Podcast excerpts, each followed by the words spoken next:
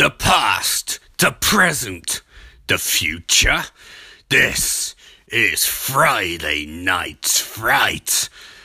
What the planet is listening to. Hello, this is Ian Austin. Welcome to another edition of Friday Night Fright Shudder Mania 2019. Yay!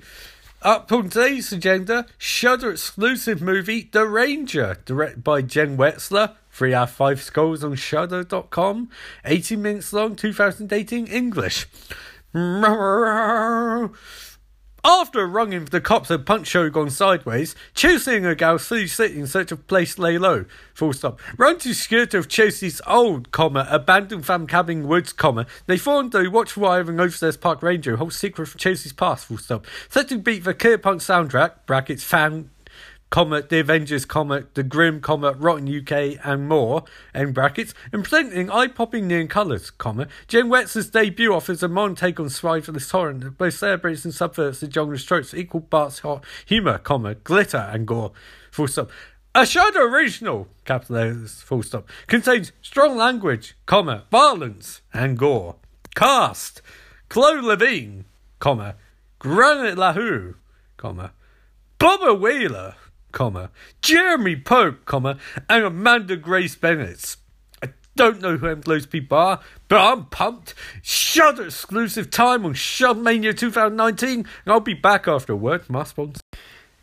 Hello, this is Ian Austin. I've just watched The Ranger, a Shudder original exclusive, which can usually be one of two things, either a really good movie or a really bad movie, or in some cases, option three, not good, not bad. This one is actually generally really good. I know, shock, surprise, awe, and all of those good things. No, it's a generally good movie. I won't talk about it really, because someone spoil it.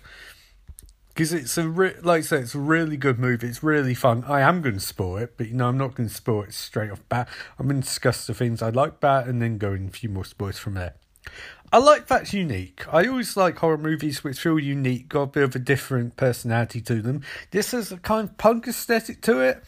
An idea of the city versus the rural countryside, complex conundrums of city versus more slightly simplistic nature. So you've got the urban versus the rural, which nice contrast. The punk aspects add a bit to it, because you've got punk rockers going to middle of nowhere and then shit getting real.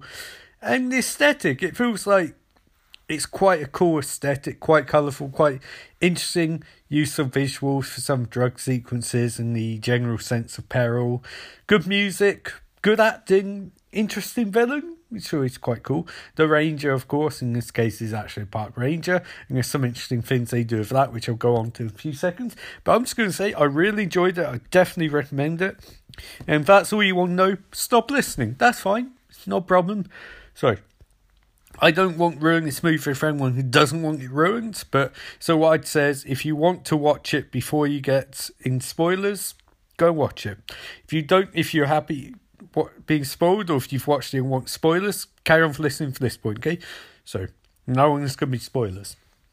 So it starts in the city, a party. Well, no, it doesn't. It starts in back in day with a little kid, across from park ranger, and it's meant to be ambiguous as to what relations they are, I guess. Cops come and then something bad's going to happen, but never see exactly what. Cuts to the present day where this young kid's now a woman by the name Chelsea, cool name by the way, and she's in a punk band and she's sort of involved in some shady business, drugs and like. This party goes wrong, some cops get stabbed, or one cop gets stabbed, and then they flee to the countryside with all their drugs to her uncle's old place. And immediately from here we're given a slightly split perspective of flashbacks that flesh out material, for lack of a better term, which is quite cool. It's quite an interesting vice, and it does it a bit better than Split did it, because these ones are a bit less sporadic, bit better paced, I guess you can say. So get near there, and then they meet up the ranger, and it's got Cabin Woods horror movie style, you shouldn't go up there vibe to it, and then bit of tension, which Chelsea downplays. And then we start seeing that she cares a lot about nature, and it's implied that she grew up here, and that something happened with her uncle, and that she may or may not be a tourist this group because they're not convinced that she's part of them. They are a gang called the Devioids. And then things start going wrong because someone's shot. They find out who shot the other woman in group. Now, it could be Ranger, but I don't think it is. So it could actually be a hunter. Who knows? And things, because next time you see Ranger, he's pretty far away. So that's kind of cool too. It's sort of like pointing out there's other threats in woods. They mention wolves at one point. And then shit starts getting real. There's no, this, the other woman's near death and they inject her some hardcore drugs. And then she ODs. And then Ranger starts killing them off one by one, which is quite cool. Well, there's not enough of them to really sustain that for a long time, meaning we get the third act, which is a bit, not a mess. It's still a very good third act, but with more teams, you could have stretched some of the bits out for longer. But I understand why they didn't, because everyone has a reasonable sense of character, and adding more teams, you wouldn't have that.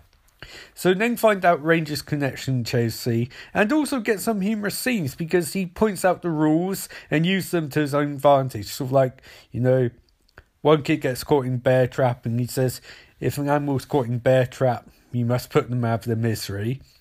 You know, he, and also implies that setting off trap, blames teenager for owning trap. So that's quite cool. And a few of the other range rules he twists, you know, sort of like, if you can pull yourself out of that contraption, I'll let you go. And then he does. But then he takes a leg and says, this is now property of park, unless you claim it within 24 hours. So there's little bits like that, which is quite interesting, because it makes him a fascinating horror character. And based on the way movie ends, I don't think we'll get more Ranger movies, per se. But, you know, it could be done. There was room there for interesting horror icon, you know. Or maybe it's a one-off cult classic. You know, it could be an interesting thing like that. So that's the general nature of movie. You get to infer that. Teen staff one by one. Then Chelsea gets a drop and find out that she accidentally shot her father a long time ago. Which is a neat twist. And so I say neat twist because this is a twist where it changes what we saw of the earlier parts of the movie. And at the same time, adds context, but doesn't come out of nowhere. There's clear signs that it's going to build up to that. And that's what you got to do with twist. It has to feel when you watch it. You can rewatch a movie and see where it's built up to it, rather than just come out of nowhere and then rewatch a movie and sort of like, that doesn't make any sense. You know, something like, you get a lot of M. Night Shyamalan movies like that, where the twist comes out of nowhere, and it kind of undoes what movie did up to that point. Like, I don't know about you guys, but I can't really watch Sixth Sense again. No, like, I've never had any excitement to rewatch after that first time. Like, really enjoyed it, but it doesn't make me want to rewatch it to figure out how they got there, because I'm sure I'd rewatch it just like, that doesn't make any sense. As it would. So definitely, highly recommend The Ranger, as I put in start. And yeah, it's like, very good horror movie, very entertaining, a good Shudder original, and also didn't overstay its welcome. Although I say that, I could have done with a bit more, maybe 5 or so minutes more, because the teens die in quite quick succession to each other, and the only problem for that is that, as they do that, you know, there is character, but there's not necessarily true character for all of them, and there's little bits and pieces that could have been added. It says that it's a modern take on survivalist horror, which is true, and it does play and subvert a few tropes, maybe not as many as it should or could, but 80 minutes you get what you can get. So yeah, very much enjoyed that. Would definitely say watch it.